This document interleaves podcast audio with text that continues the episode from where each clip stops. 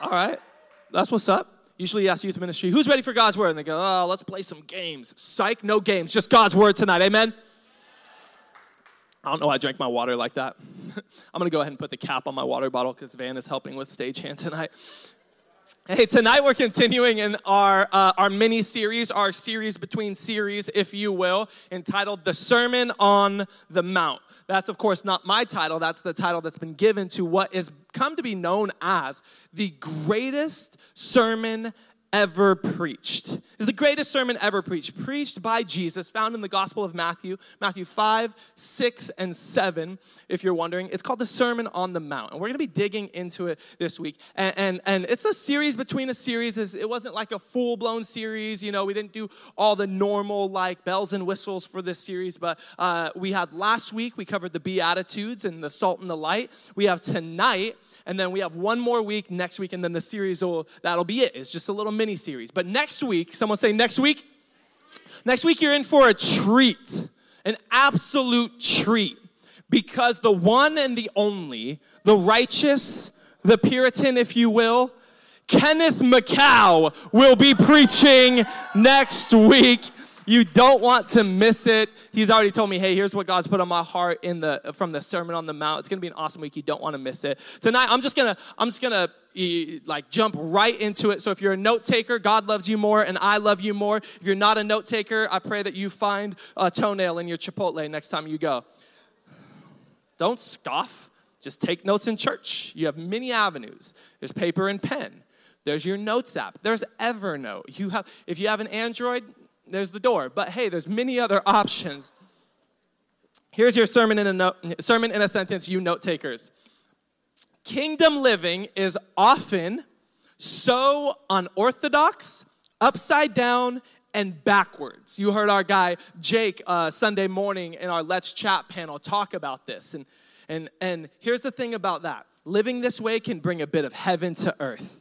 Come on, anybody else want a little bit of heaven on earth? Man, earth, it seems like earth has been going through one lately. She's, she's been through a tough season. How many know we could use a little bit of heaven on earth? So, one more time, here's your sermon in a sentence. If you remember nothing else, remember this. Kingdom living is often so unorthodox, upside down, and backwards. Living this way can bring a bit of heaven to earth. Um, the, the Sermon on the Mount is incredible. It's incredible. And dead in the middle of the Sermon on the Mount is what's known as the Lord's Prayer. This isn't the main chunk of scripture that we'll be getting into tonight, um, but it, it bears some weight for us this evening as we're digging into. Um, uh, our, our, our text tonight. And the Lord's Prayer famously says this in, in Matthew 6, verse 9 and 10. It says, Pray like this Our Father. This is literally like the disciples. Jesus, teach us how to pray. And, and this is what Jesus says He says, Pray like this Our Father in heaven, may your name be kept holy. May your kingdom come soon. May your will be done on earth as it is in heaven. Somebody say, on earth as it is in heaven. And, and throughout the Sermon on the Mount, Jesus begins to lay out for us how we can bring a little bit of heaven to earth. And what's crazy to me, someone say crazy. I like how a few of you went like that too. Like, someone say crazy. what's crazy to me is the things that Jesus talks about. In the Sermon on the Mount, he says, You want some heaven on earth? And then we would assume that Jesus would start saying, okay, cool, like pray and see the see the sick healed. Raise raise the dead to life. Move mountains. Big faith like speak to millions of people. But that's not at all what Jesus says. It's not at all what Jesus talks about. Let me just, I have the Sermon on the Mount open in my paper Bible right here. Let me just give you a few things that Jesus talks about. He talked about last week, we talked about the Beatitudes, just like, hey, you know, blessed are you when you're sad, for the kingdom of God is yours. Like, what? What are you talking about? Jesus went on to talk about salt and light. He talked about the law. He talked about anger. He went and talked about adultery, divorce, talked about vows, like be a person of your word. You know, you want heaven on earth? Then when you say yes, mean it. When you say no, mean it. When you say you'll be there at 7:30, be there at 7:30. Like this is the stuff he's talking about. He talks about revenge. Eh, don't take revenge. Let God get the revenge. He talks about loving your enemies and even praying for them. He talks about giving to the needy. He talks about prayer and fasting. Let me flip the page real quick. He talks about money and stuff. He talked about not judging people. He talked about praying in private too. Like, not just where everyone sees you, but also in private. He talked about the golden rule. You know, the, the, the thing that your grandma talked to you? Hey, honey, treat others how you like to be treated. And you're like, Grandma, you're so wise. No, your grandma ain't that wise. It was Jesus' words. She stole it from Jesus and didn't give him any credit. It's a Sermon on the Mount. I was about to say, Your grandma's a buster. Your grandma's not a buster. Your grandma's awesome, okay? Maybe she didn't know. She might not have known. It was her grandma taught it to her, and she might not know. It's Sermon on the Mount. He talked about trees and like fruit on trees. He talked about being a disciple. He talked about building your life on a solid foundation. This is crazy. This is the stuff Jesus said. You want some heaven on earth?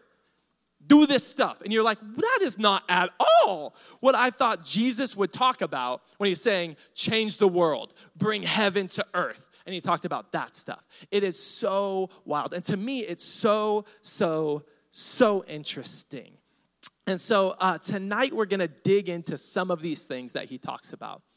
There's a uh, there's this guy that most of you probably won't know. Uh, his name was R.C. Sproul. He's just like a genius uh, of the faith, has a brilliant mind. And, and he said this He said, The only way the kingdom of God is going to manifest, and I know that that word manifest is kind of like, oh, what does like that word mean? It's like show up. The only way that the, that the kingdom of God is going to show up in this world before Christ comes is if we manifest it, if we show up, if we manifest it by the way we live as citizens of heaven and subjects of the king. Kind of like our sermon in a sentence. Kingdom living is often so unorthodox, upside down, and backward. Living this way can bring a bit of heaven to earth. Amen? All right, so we're going to dig into some of this tonight. First, we're going to go Matthew chapter 6, verse number 43. Verse number 43. If you're there, say amen. If you need more time, we have we had a laptop up here just ringing. If it ain't Jesus, don't answer it. All right, Matthew chapter, I'm sorry, Matthew chapter 5. I'm tripping. I was just looking at my Bible, like, what am I, where is it? I don't even, there is not a Matthew chapter 6, verse 43. Matthew chapter 5, verse 43. There it is. Found it, guys. Don't worry. I thought it might have been missing from my Bible. On some of there's like pages in my Bible all like missing, and my Bible's all ripped up and falling apart. That's how you know my life isn't. Come on, guys, come on. Hey, would you stand in the honor of the reading of God's word? We are going to read Matthew chapter 5, verse 43 to 48. That's like five verses, I think. And this is pretty wild. I like, I like this little portion of scripture right here. It's pretty upside down, unorthodox, and backwards, if you ask me. Here's what Jesus said Sermon on the Mount, greatest sermon ever preached. He says this You have heard the law that says, often you'll hear Jesus throughout his time in ministry on earth say, You've heard it said, but I say to you. It's like whenever you hear Jesus say that, pay attention. He says, You've heard the law uh, that says, Love your neighbor and hate your enemy. But I say, love your enemies and pray for those who persecute you. Ladies, hey, all the ladies in the room say, hey. You know that girl who just talks crap on you for no reason, pretends like she knows you, but she doesn't know you. She literally, she don't know your middle name, but she wants to keep your first name in her mouth all the time. Real quick, uh, when was the last time you prayed for that girl? And I'm not I'm not saying the prayer, God, I pray she would reap what she sows. And she's a sowing a 747 flying out the sky straight to her bedroom. No, that's not what I'm saying. A different type of prayer. But that's what God, that's what Jesus is saying right here. He says, pray for the love your enemies. First off, Jesus, he says, a step further, pray for those who persecute you. In that way, you'll be acting like true children of your Father in heaven. For he gives his sunlight to both evil and the good, and he sends rain on both the just and unjust alike. If you love only those who love you, what, what reward is there for that? Even corrupt tax collectors do that much. If you are, uh, if, if you are kind only to your friends, how are you different from anyone else? Even pagans do that. But you are to be perfect, even as your Father in heaven is perfect. Let's pray. God, you're so good. We love you. Speak to us tonight. God, please, please, please. It's on the way, it's almost here. Help your team, the Las Vegas Raiders, this coming season. And God, I pray in Jesus' name, curse the New England Patriots. Literally curse them God, I also speak just no blessing whatsoever on the Tampa Bay Buccaneers. In Jesus' name. And all of God's people said, Amen. Grab a seat tonight. I did. I just prayed for them right now. I pray no blessings over them. It doesn't count in football, okay? Um, our, our a Buccaneers fan just said, I think it should. uh, how, how, how well do you do with like when plans change? Like, you, are you like good with it? You not good with Like, you have this plan set and in motion, and then like last minute, boom, plans change. Like life throws you a curveball. Are you good with that? You not good with that? Like, how do you deal with that? I mean, all of us have kind of lived that for the past year and a half, right? But, but I want to tell you a story about a time like everything changed in like a, a moment. It's like absolute curveball. Plans change, and and my wife, who typically is um, she's terrible with plans changing. Like, terrible. It could be like, hey, we're leaving at 8.30, but then it's like, oh, never mind, we're going to leave at 8.45. She'd be like, oh my gosh, what are we going to do? like, so, it's 15 minutes, calm down. But, but one time, uh, we were flying out to Kansas City because my, uh, my sister was getting married. And so this laptop keeps ringing for whoever's laptop this is. I'm just going to go hit the mute button. um, oh my gosh, Carlos, it's one of, um, it has the smart thing on it, you know, that's like not like my cheap one. Oh, there it is. Okay, Bink, is that, did that mute it? Oh, muted it, guys. Praise God. I'm so smart.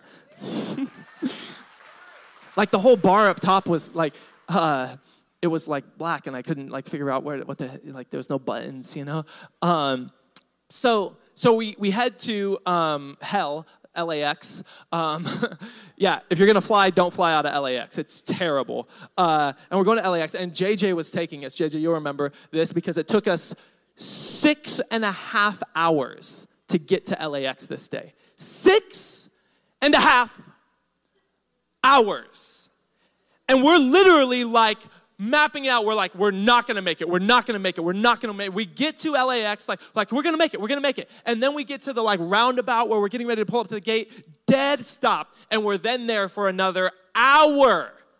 Like we went we went like 45 feet in an hour, man. Like, not 45 miles per hour, 45 feet per hour, dude. And, and we get up to the gate and we're like running. We're literally running. We go to check in, and the people from the airlines that we were flying with, and I won't mention their names because they did not treat us well, uh, they're like, hey, you're, you've, you've already missed your flight. We're like, no, like the flight doesn't leave for like 30 minutes. They're like, that's fine, but we can't take your bags. If you want to not take anything but your carry on and you want to just run up to the plane and chance it, you can, but we can't take your bags because they won't make it onto the plane.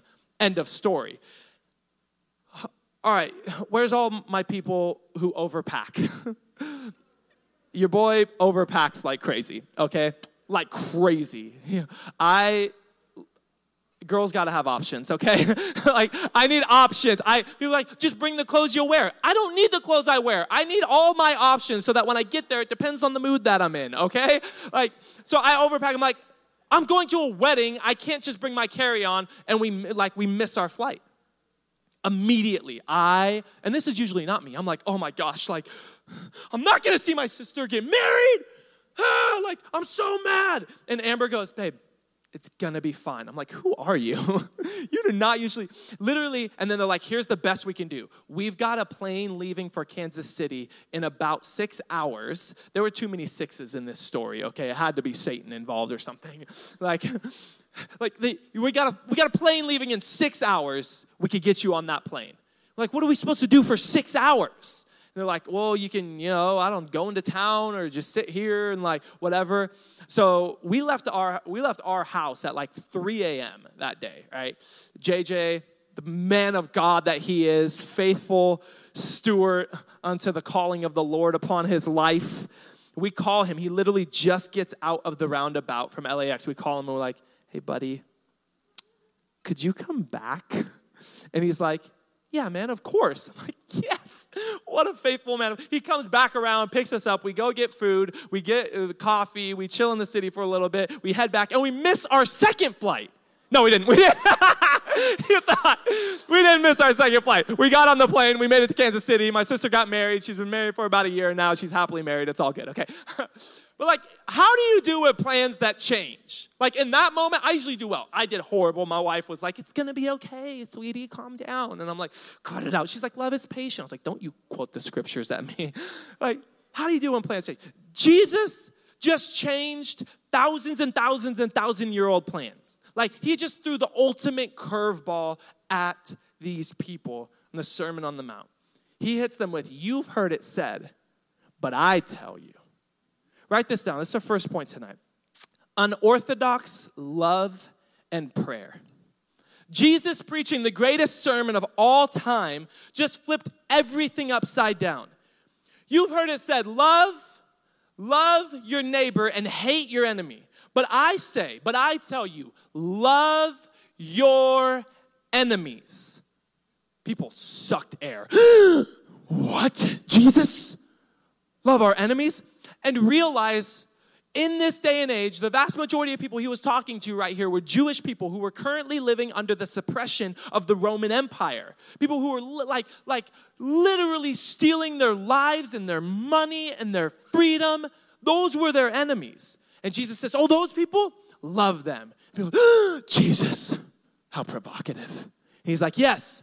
And also pray for those who persecute you. Keep in mind, this was a day and age when something called crucifixion existed. The Romans, they perfected this, this, this execution model.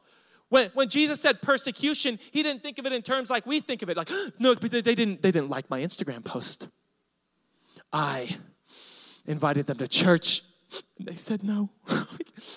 This is what we think when we think persecution. When Jesus said persecution, they would have images of people being nailed to trees because that's what persecution was in, day, in that day. And Jesus says, the people who nailed your father or mother or uncle or cousin to a tree and killed them, I want you to pray for them. This flipped the whole world upside down. This was completely countercultural, it was unorthodox, it was backwards. It was the greatest sermon ever preached. I don't know about you, but in my personal prayer time, my enemies do not often come up.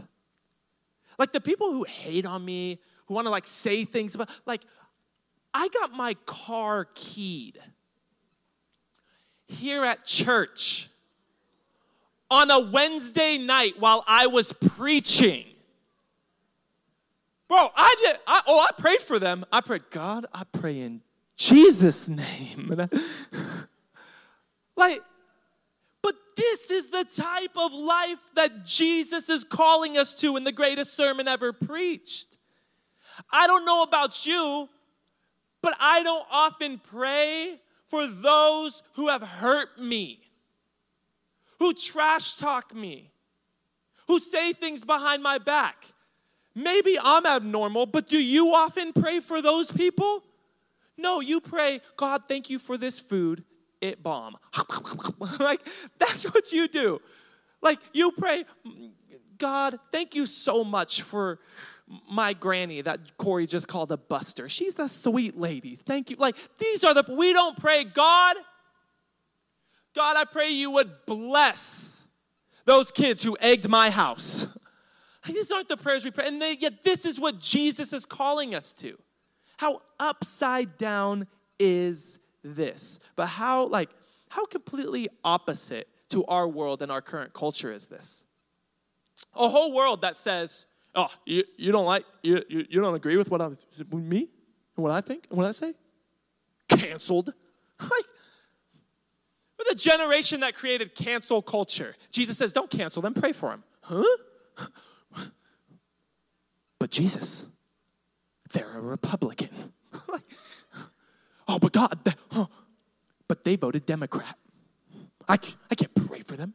Like, oh, but God, they're one of those conservatives. Oh, jeez. They, I can't pray for them. They're a liberal. Oh, God knows what they believe. Like, no, Jesus says, pray for them. Pray for the people who, how upside down is this to our culture? And so, how much would we be noticed if we lived like this. If we loved these people, if we prayed for these people. Because here's the thing when it comes to the gospel the best proclamation isn't ex. The, oh, gosh, I have a speech impediment. The best proclamation is an explanation, it's demonstration. Praise God that that came out. All right, there's three words to pay attention to there uh, proclamation, exclamation, demonstration. The best proclamation of the gospel, the best proclamation isn't explanation, it's demonstration. The, uh, uh, there's many people that this, this uh, quote has been attributed to, but we're pretty sure it was St. Augustine who said, Preach the gospel always, and when necessary, use words. It's not a scapegoat to not share your faith verbally. No, it's rather live out the gospel. Love those who love you. You know what's hilarious about this? Uh, Jesus says, Jesus says, love those who love you. Even tax collectors do this. What book were we in? What, what's the book called? It's the book of Matthew. Does anybody know what Matthew did for a living before he followed Jesus? How awkward is that? Matthew is sitting there recording recording the holy scriptures and Jesus giving the greatest message of all time. He's taking the notes cuz he's getting ready to write the first gospel in the New Testament and he says, "Okay, yep, love those, oh, love those who love you." What good is that? Even tax but Jesus, I'm a tax collector. I was a tax collector. Tax collectors were like, like the scum of the earth at the time. They were like, everybody hated tax collectors. And so Jesus just pointed to like the one like like occupation that everybody would have hated. Like, tax collectors. And he's like, I'm sorry, like if your mom and dad work for the IRS or something, because that makes this moment very awkward. But uh, it's like, yeah, even tax collectors do that. Jesus saying that's easy. That's easy. The upside down kingdom living, on the other hand, that is challenging. So he says, Love those who hate you. Why did he say that? Well, he said that because that's for the world. Because when we go out and we love those who love us, nobody notices.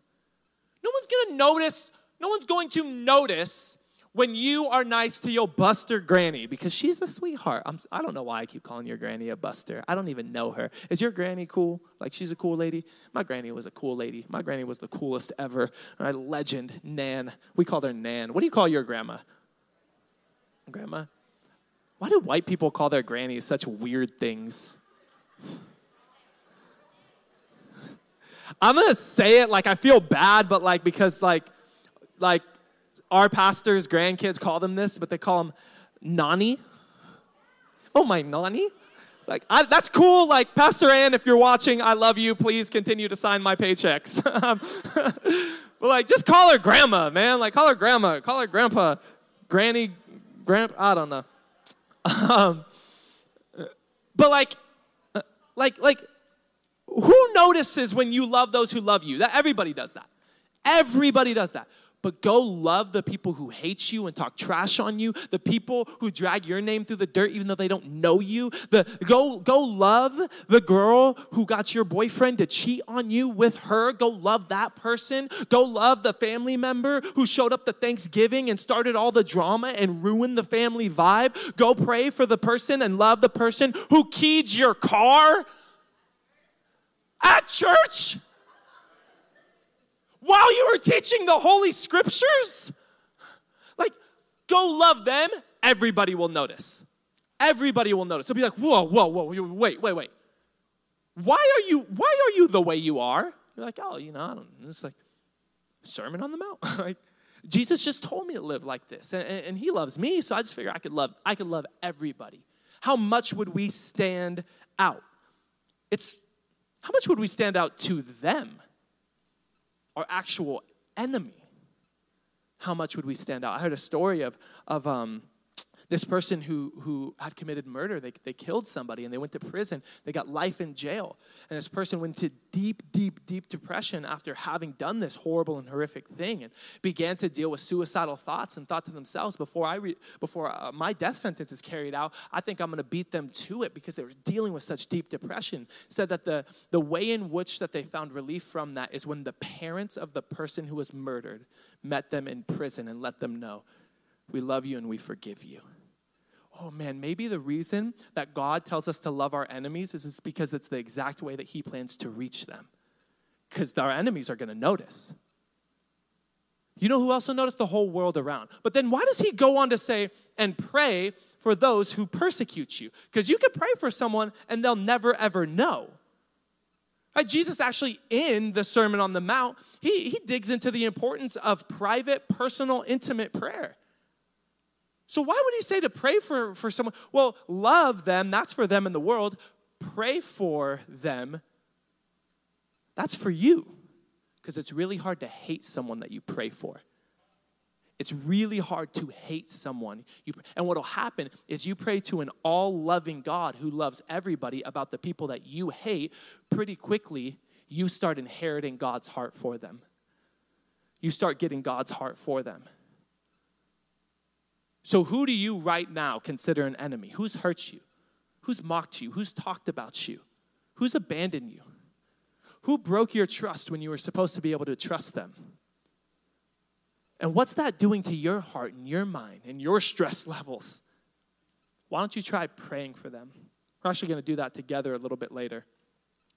So, one way to bring heaven to earth is unorthodox love and prayer. The next is this write this down planks and specks planks and specks. We're going to jump over to Matthew chapter 7. We're still in the Sermon on the Mount, but we're in a different chapter. We're going to read six verses Matthew 7, verse 1 to 6. You don't have to stand, I'm going to read it real quick.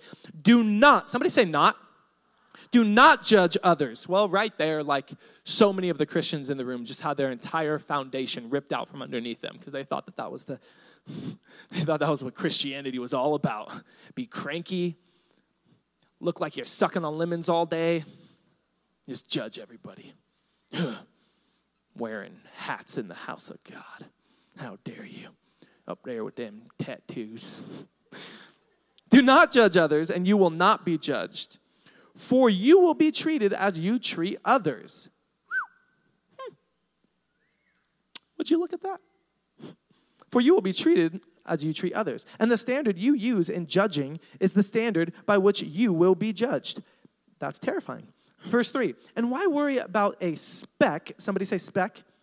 In your friend's eye when you have a log or a plank. Somebody say plank. Not plankton, plank. Like from Ed, Edd, and Eddy. Anybody? Anybody? One of the greatest cartoons of all time. Don't at me. The plank in your own. How can you think of saying to your friend, let me help you get rid of your spe- the speck in your eye when you can't see past the log or the plank in your own eye? Hypocrite. You got to love the Bible. It's just hypocrite, exclamation point. Best sermon ever preached right here. First, get rid of the log in your own eye, then you will see well enough to deal with the speck in your friend's eye. Then you will see well enough to deal with the speck in your friend's eye. All right, let's see here. Who can I get to help me? Who can I get to help me? I need like a, do we got a junior hat? Come, come here, dude. Come on up. Backwards hat, man. Yeah, come here. Come on up. Come on stage, my guy. You got it? Yes, sir. What's your name, dude? Jackson. Jackson! What's good, Jackson? I'm gonna ask what every single lady in the room is wondering. Are you single? Don't answer that question. That's not why we're here. Jackson, he's not! Ladies, back off. Jackson is not single. He's dating his mom, okay? Just kidding, Jackson. Jackson, do you know what this is? It's a toothpick. I want you, Jackson, don't poke yourself in the eye, but just hold that like kind of up to your eye if you would. Imagine here, if you do this, you won't stab yourself in the eye. Like scoot it back like that. Bing. Now you can just put your finger against your eye, and then you're not stabbing yourself in the eye, huh? He goes, ah! You know, you want my protective glasses? They're not real. Never mind. They're blue, blue light. Imagine if I'm like Jackson. Looks, you know what? This might even be a little bit too big. Let's just do this. All right. Can you guys see that? Okay, good. Jackson, can you see that? Yeah. You can see it, yeah, because you're up close. Bink. All right. Can you like kind of squeeze that in your fingers? Hold it like.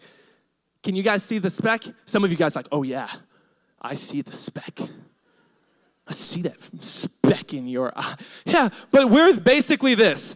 Jackson, my dude, can I help you with your speck? I can't even hold it up. My guy, uh, you got something in your eye, dude. Like, let me just, I'm gonna do this for the sake of example. Uh, I'm not gonna spill it like Van did. So, Jackson, I want to, let me help you with your oh gosh, like, and, and you've got this giant thing in your eye, and you look like a dang fool, and you're knocking everything over, and you're like, Jackson, dude, you got something in your eye. Let me help you. like, it's, it's like, you look like a darn fool. But how many of us are living life just like this? We got this stuff, and here's the thing some of us are plank, it's like we think it's hidden because, like, oh, Jackson over there, fresh into church still using the curse words. I know you don't, Jackson. I know you do not. But for the sake of the, for the sake of the sermon, still using curse words. Yeah, and you're looking, you're over here with the plank looking at stuff on the internet you shouldn't be. Dude, I can barely hold this up. I need to work out or something. Uh, give me a second. It gets real heavy holding your plank. That's not in the, I don't, that could preach, but it's not in the notes, so I'm not going to preach it, JJ. Ugh. Jackson over there watching the rated R movies. the only rated R movie I've ever seen is Passion of the Christ. Dude, this is seriously very hard to hold up. This, this is the, oh, wait, hold, hold yours up to your eye, Jackson. This is the life that Jesus is saying, don't live this life. Hey, someone give it up for Jackson. Jackson, you can keep that speck. It's all yours. He's saying, He's saying, This is what you look like when you're judging other people. Can I tell you, this will carry into every single area of your life. My wife Amber and I, on, on, on oh, I forgot the water bottles down there. My wife Amber and I, we, uh, we argue a ton. Like, we, we argue. All, It's probably because she's still maturing in the Lord, God's still growing her. she's got a problem with like biblical marital submission, you know what I mean? Like, Corey, don't be that guy. but it's like, how often am I going over to Amber like, like, Amber, you need to deal with your attitude. like, and God's like, no, Corey, stop dealing with the speck in your wife's eye and start dealing with the plank in your own eye. The reason she's got attitude is because you're impatient. The reason she's got attitude is because you can't ever admit you're wrong about anything. And you're like, I'm not wrong. Are you kidding me? I haven't been wrong. I can't tell you the last time I've been wrong. like wrong as you're saying it. And Jesus like, don't be that. Look at your neighbor. Say, don't be that guy. Jesus saying, don't be that guy. Now let me just say this. This will work. This this will this will carry out in marriage, it'll carry out with friends, family, people. How dumb must we look? Because plank people, plank people are destructive. They're destructive. You might be wondering, well, Corey, how do you know if you're a plank person? You know you're a plank person if you're the only one you know who is right. Like, let that sink in. If you're the only one you know who's right about anything, you're probably a plank person. Here's the thing as humans, we are way better with microscopes than we are with mirrors. The plank principle is get good with mirrors before you start putting people under microscopes. Get good with self reflection. How often are you sitting in church and you hear a message and it's challenging or it's convicting and you go, oh, I know someone who needs to hear that? As opposed to always initially thinking, and I'm not saying, there's some times when, yes, send people the podcast. Send them the link on YouTube. Like, send them the message for sure. But 99% of the time, our muscle memory and instinct should be, ooh, how does this speak to me? That's how you avoid being a plank person. We should always start with ourselves. We should worry about ourselves. Look at your neighbor say, worry about yourself. Why did Jesus say this? Jesus said this because faith people and religious people had earned a reputation a reputation for being judgmental.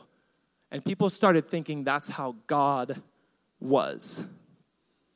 So, one of the ways Jesus says we could bring heaven to earth is by, hey, stop caring so much about other people's speck and start to deal with your own plank first. The last thing the people of God should be known as is being judgmental. I'm gonna say that again. The last thing the people of God should be known as is being judgmental walking around. Just imagine if every single one of us had a plank here in church today. We're just walking around. It's like, hey guys, come up for worship. You're like, okay, bink. Everybody's hitting each other. One, two, three, let's go. And everyone's getting knocked out. Like, how dumb would we look? Jesus is like, yeah, that's how dumb you look. Walking through life, judging everybody else, always worried about somebody else and what they're going through, what they're dealing with, and their sin, and how. Jesus is saying, yeah, you look ridiculous. Don't do that.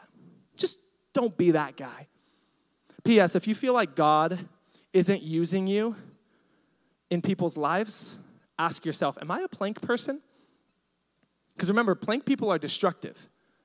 I gotta read this exactly how I wrote it because there's not a chance in the world that I'm gonna, I'm gonna be able to pull this off by memory. But here you go. God might be pressing pause on your purpose till you pluck the plank and stop judging people while pretending like you're perfect.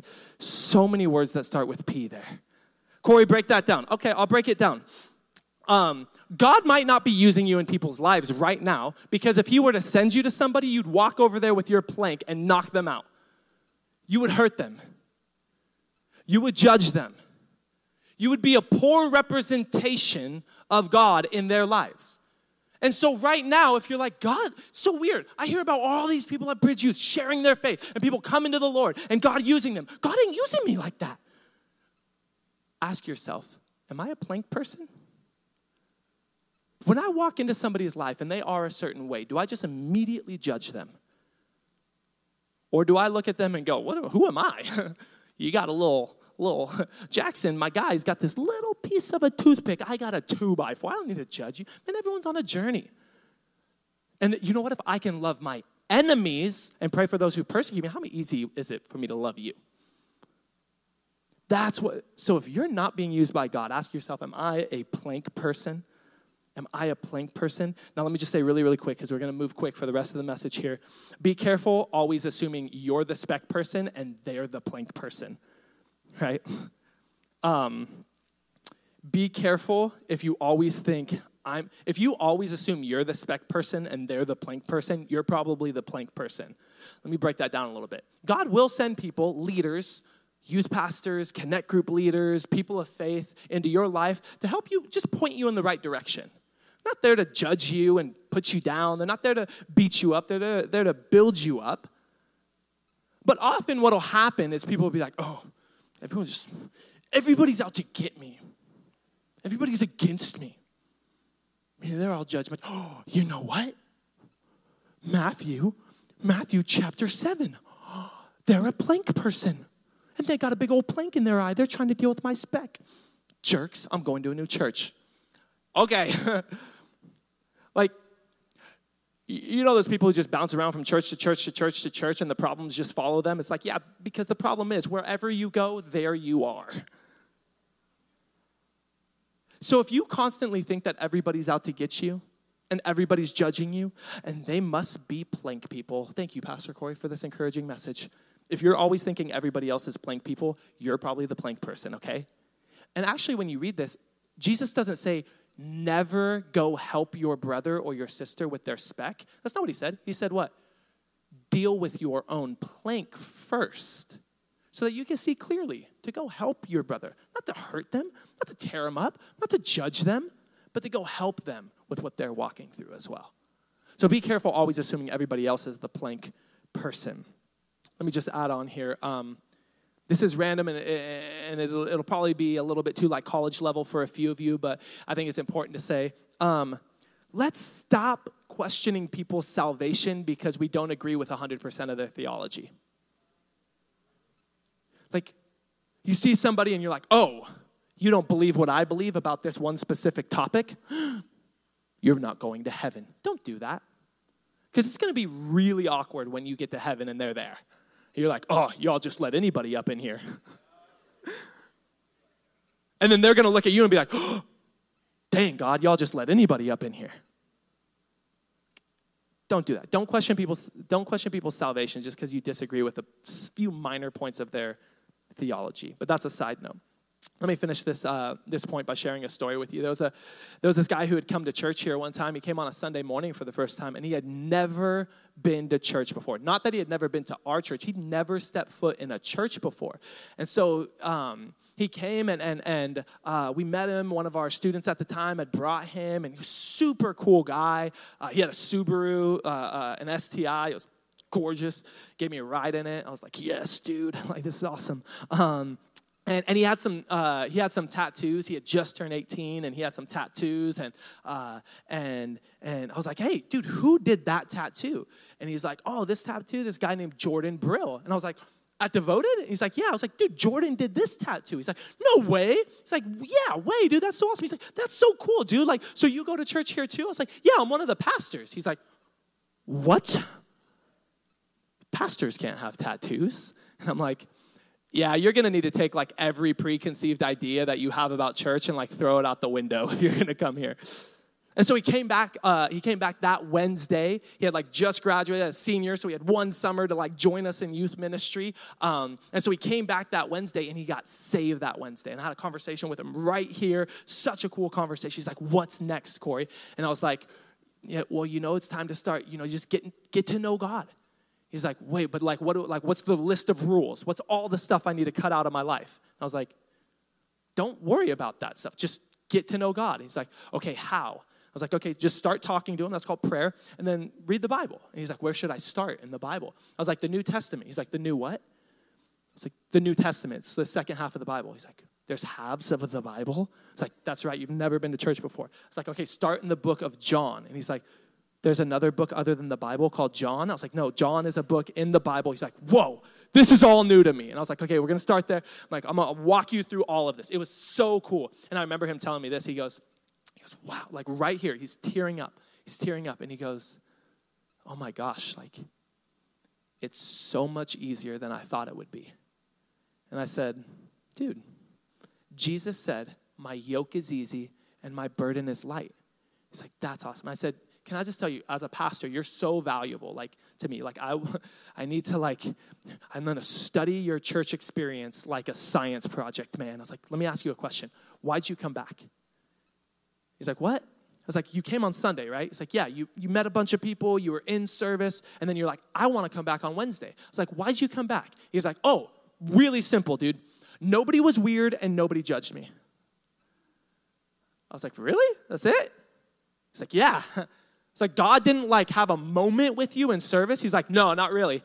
I was like, what, who preached on Sunday? He's like, I don't remember. It's like, what did they preach about? No clue. I came back because nobody was weird and nobody judged me. And he said, and I thought that everybody would be weird and that at least most people would judge me. Do not put it past God how he could use just don't be weird and don't judge people. Because for this guy, it got him salvation. Eternity changed forever. All because no one was weird and nobody judged him. People weren't walking around with planks in their eye trying to deal with the little speck in his eye. This is a guy who um, he came to youth and, and we'd have moments where we'd be praying. He'd be like, God, I just pray that you would reach my friend because he's out there getting up and like, oh shoot, like, because he's like, he's brand new to faith. He doesn't know that he shouldn't pray like that. He doesn't know that those words, it's like, he's brand new to it.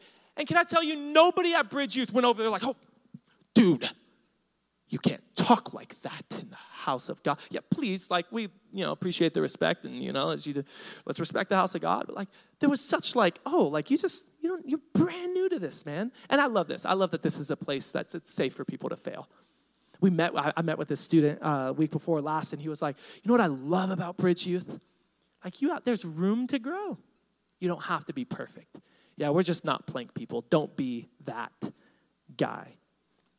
Make your instinct and your muscle memory considering yourself first. Last point as the band heads up, really quickly, write this down wolves and fruit. Wolves and fruit. Matthew chapter 7, verse 15, it says, Beware of false prophets who come disguised as harmless sheep, but really are vicious wolves. You can identify them. Someone say, identify not judge, you can identify them. Another word that's used is you can recognize them by their fruit. That is the way they act. Can you pick grapes from thorn bushes or figs from thistles? A good tree produces good fruit. A bad tree produces bad fruit. A good tree can't produce bad fruit, and a bad tree can't produce good fruit. So every tree that does not produce good fruit is chopped down and thrown into the fire. Yes, just as you can identify a tree by its fruit, so you can identify people by their actions. Let's talk really quick about the difference between identify and judge. See, we identify and we recognize people by their fruit. Let's really quick just deal with this with the plank principle, which means what? Look at myself first. Look at my everyone take your finger and point at yourself. Point at yourself. We're going to deal with the the plank principle real quick. Okay, you put your hands down. it looks so weird from here. Like doing that on stage, I was like, yeah, it's gonna hit so hard right now. People see, and then you guys did it, and I was like, stop doing that. It's weirding me out.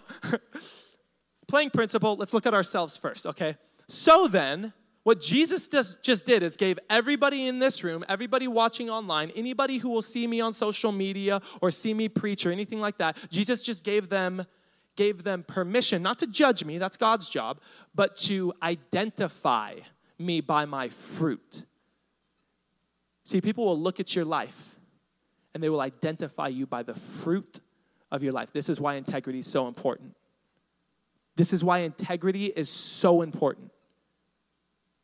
Because if I were to be unfaithful in my marriage and my integrity were to fall, and that's the fruit of my life, my whole ministry fails. That's why when people say, let's hang out on Friday and Saturday, Pastor Corey, the junior high boys are like, come on, let's go to the trampoline park every day. I'm like, I will one day. But then the other day, it's date night, and I, I, we focus on our marriage and like forget all of you guys. And no, I'm not gonna respond to yours. Corey, you never text back. No, I just don't text back one day a week because I'm gonna hang out with my wife. And people be like, oh, what are you doing? Like, what do you have on the schedule that day? Like, nothing. He's like, so you're not doing anything? Come and hang out with me. Um, I didn't say I'm not doing anything. I said I'm doing nothing. And I will be doing nothing with my wife at home, sitting there doing nothing.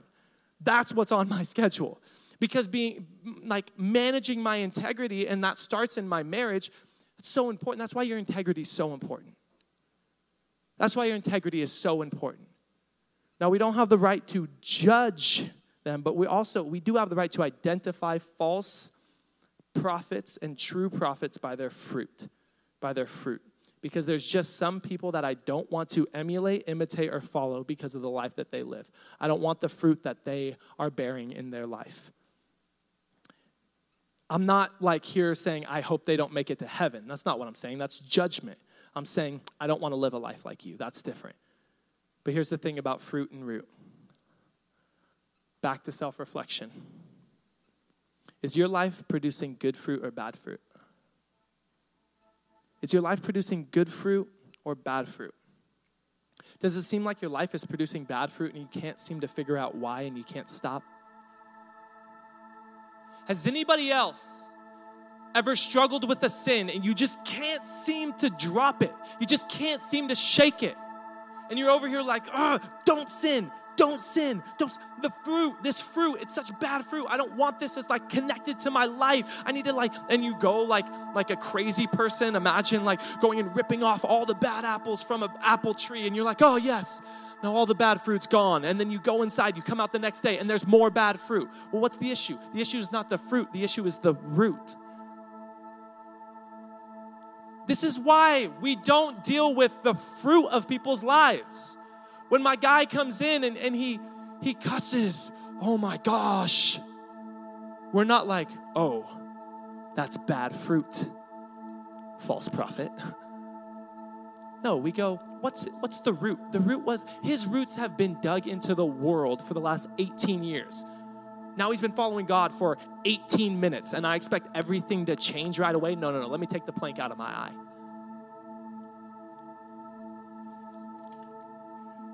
May I submit to you that if your life seems to be continually producing bad fruit,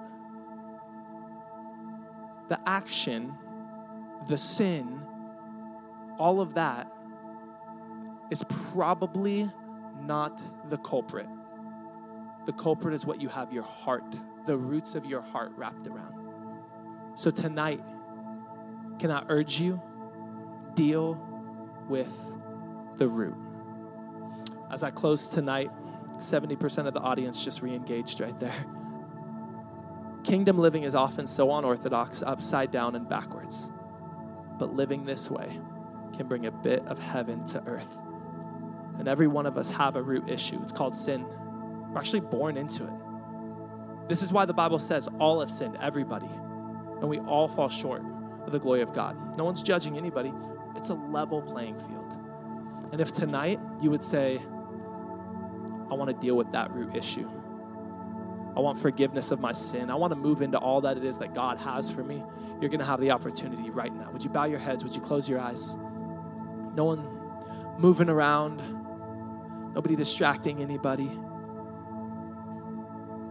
If you're in this place and you would say tonight, tech team, change the environment of the room, thank you. If you say, That's me, Pastor Corey. I, have been trying to deal with sin and I'm realizing sin's not the problem, my heart's the problem. I want to wrap the roots of my heart around God. I want to give Him my heart. I want to deal with that root issue. If that's you, you want forgiveness of your sin, you want to give your life to Jesus, you want to know that the day that you die, you're going to be in heaven with God. You want to give the pen of your life to Him and say, You write the next chapter. If that's you, I'm going to ask you to respond in a simple way. In just a moment, I'm going to count to three. When I get to three, I just want you to lift your hand. You can lift it, put it right back down. You might ask, Corey, why are you asking me to lift my hand? Because I just believe that when we respond on the outside to what God's doing on the inside, it solidifies it in our hearts and in our lives. So if that's you, this is your moment. This is your chance. When I get to three, you lift your hand, you can put it right back down. Here we go. Tonight's your night. One, two, three, go. All over this place. Man, so many hands. You can put it right back down. And I'm so proud of you. That is so awesome. That's the best decision you could ever make with your life. If you're watching online and God sees you, I can't see your hand, I can't see you, but God sees you. what we're going to do, whether you're watching online or you're here in the room, we are going to pray together. And I know you might be like, oh, Corey, I've never prayed before. That's all right. It's just talking to God, and actually, I'm going to give you the words. So, because we're a family, we pray together, we, we do things together. So, everybody's going to pray this right there with you, just in support of those who just raise their hand. So, right now, would you repeat these simple words right after me? Everybody say, Lord Jesus, I know I'm a sinner, but I know you're a Savior. Jesus, I believe that you died for my sins and you rose from the dead. So, tonight, I give you my heart, I give you my life, I give you everything. From this day forward, I'm going to follow you. Thank you for receiving me, and thank you for forgiving me. In Jesus' name, amen. Can we welcome people into God's family right now? Amen. Amen. Hey, really quick, if you just prayed that prayer, can I tell you, it's not the end of the journey, it's just the beginning. And so we want to walk this next week, which is a critical week in your life. We want to walk out this journey with you. So we've put together something called the next seven days. It's a free gift. We want to get it to you. It'll just be um, seven videos that you can watch once a day for the next seven days. It'll be me right there on your phone or your tablet, or heaven forbid, your smart TV in your living room with the surround sound system on, because anybody else just hate when you hear your own voice voice. It's like, do I really sound like that? When will I hit puberty? Ah.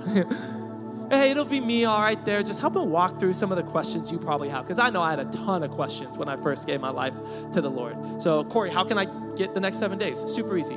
Just DM us the words next seven on our Instagram at bridgeyouth underscore, and we'll handle the rest. Hey, we feel like it's our obligation and our responsibility to get this to you. So I promise you'll, you'll be blessed by it. One more time, can we welcome people into God's family? So cool. So cool. Hey, one more thing. I already told you guys what's coming, but would you would you stand to your feet? Nobody distracting anybody. Uh, some of you, if you wanna if you wanna worship at the front, feel free head down to the front right now. I want to pray really two things, two prayers. Number one, we together right now are going to pray for our enemies. No, I'm not talking about the math teacher that failed you because that was the grade you deserved. It was the grade I deserved as well. I'm talking about that person that hurts you, like they hurt me.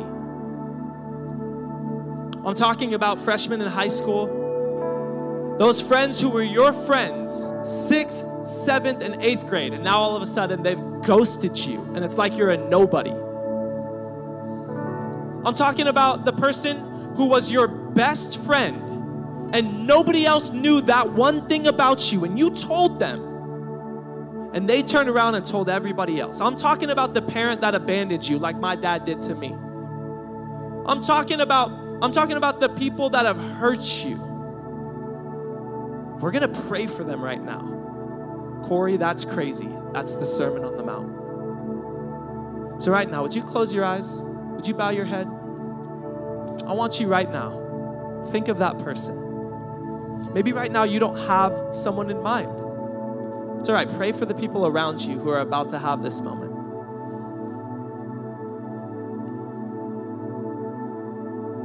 You have them locked in. Maybe it's a name or maybe it's a face. Right now, would you say this? Say, God, would you bless them? Say, God, would you forgive them?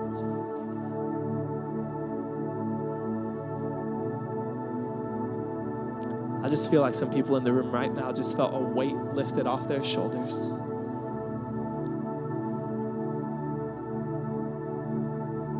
God, I pray for every single person in this room who's been hurt, God, who's been abandoned, whose trust has been broken. God, right now we pray for our enemies. God, help us to love them. That doesn't mean we're going to trust them. That doesn't mean that doesn't mean that that that we're n- that doesn't mean we're going to let them into close proximity in our life again if that's unwise. We're going to protect ourselves, but God, we forgive them and we love them and we pray for your best in their lives. And we release them. God, we release vengeance. Vengeance is not ours. Justice belongs to you. In Jesus' name, amen. One more prayer. What's your plank?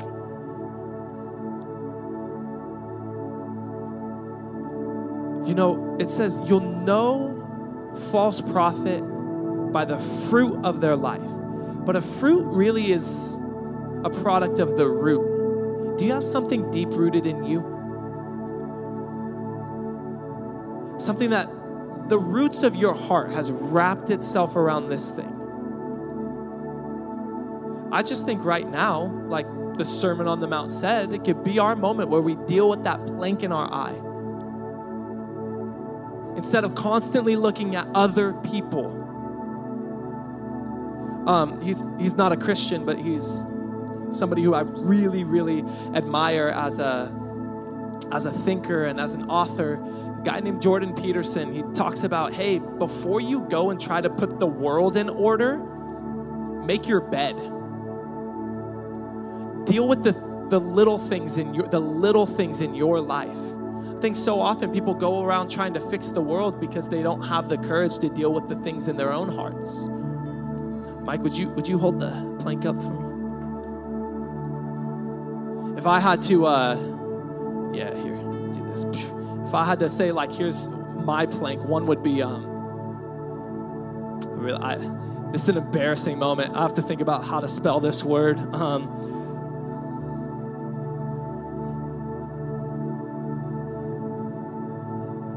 I'm sounding it out.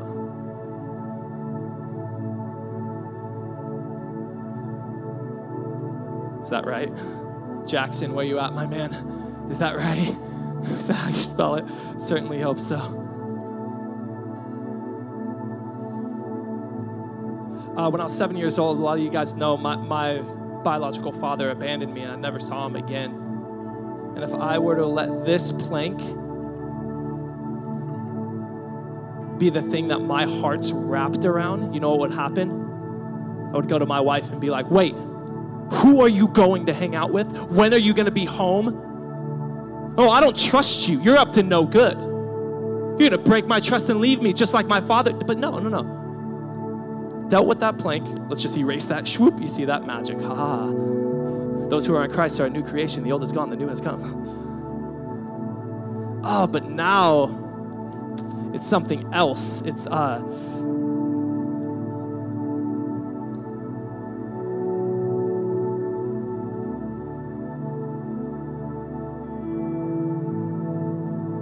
because I can't stand the fact that somebody wouldn't like me.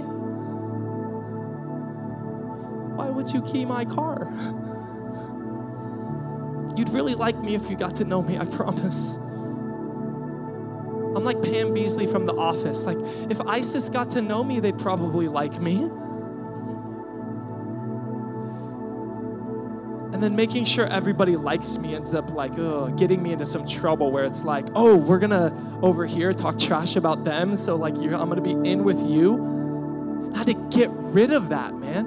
And I got to the place, I've been saying this a lot lately. I would way rather be excluded for who I include than included for who I exclude. Jesus, the one who wrote the Sermon on the Mount, he talks about this in the midst of the Sermon on the Mount. Jesus, why are you hanging out with those sinners? That's crazy. Jesus, like, oh, exclude me if you want. Rather be excluded for who I include than included for who I exclude. What's your plank? If I were to hand everybody in this room, we didn't have the budget, a two by four and a sharpie, and said, You write on this two by four. Is it anger? Is it hatred? Do you now, I'm not hopping on this train like the rest of the world likes to hop on this train all the time, every single time, but do you have something in you that discriminates towards people because of the way that they look? Is your plank the fact that you judge every single person by the way, oh, they dress like that? Oh my gosh. But then you go and look up people who dress up dress like that on your phone? What's your plank? What if what if all of us just said, Oh, I'm not gonna go deal with everybody's speck. I'm gonna deal with my own plank. Then all of a sudden, guess what? Nobody has to deal with each other's speck because everyone's already dealt with their own plank. What's your plank? Right now, would you bow your heads? Would you close your eyes? I'm gonna pray for our planks. God, that thing that's in our eye, that's costing us our vision God, we deal with it right now. But dealing with it doesn't mean we're doing it on our own because we can't. We're actually incapable of dealing with our own plank. It's not possible. We need you. We need you to take it. So, God, I pray for healing over those who are dealing with addiction and that's their plank. They have an addiction they can't shake. I pray, God, that they wouldn't deal with the fruit, but God, the root that's deep down inside of them that's convincing them that they need this to be cool. They need this to have validity. This is what gives them their identity. This is what will fulfill them. I pray, deal with that root in their heart. Bring it back to you. God, I pray for those who have been judgmental towards people. God, we give that to you. Help us to see people as you see them, have compassion and love for them. God, I pray for those whose plank is a sin that they can't shake. Help us, Jesus, to stop focusing on the sin and just focus on you. Because the more and more in love we fall with you, the more and more we fall in love with you, the further we get from that thing. And all of this, God, it's so that we can go into a world and love people in an upside down, backwards, unorthodox way that stands out. So in this moment, we receive your correction and your conviction that's so gentle and it's so loving, it's so graceful. And you've already forgiven us before we ever ask for forgiveness. And so we receive that right now. And in this moment, we worship you. In Jesus' name.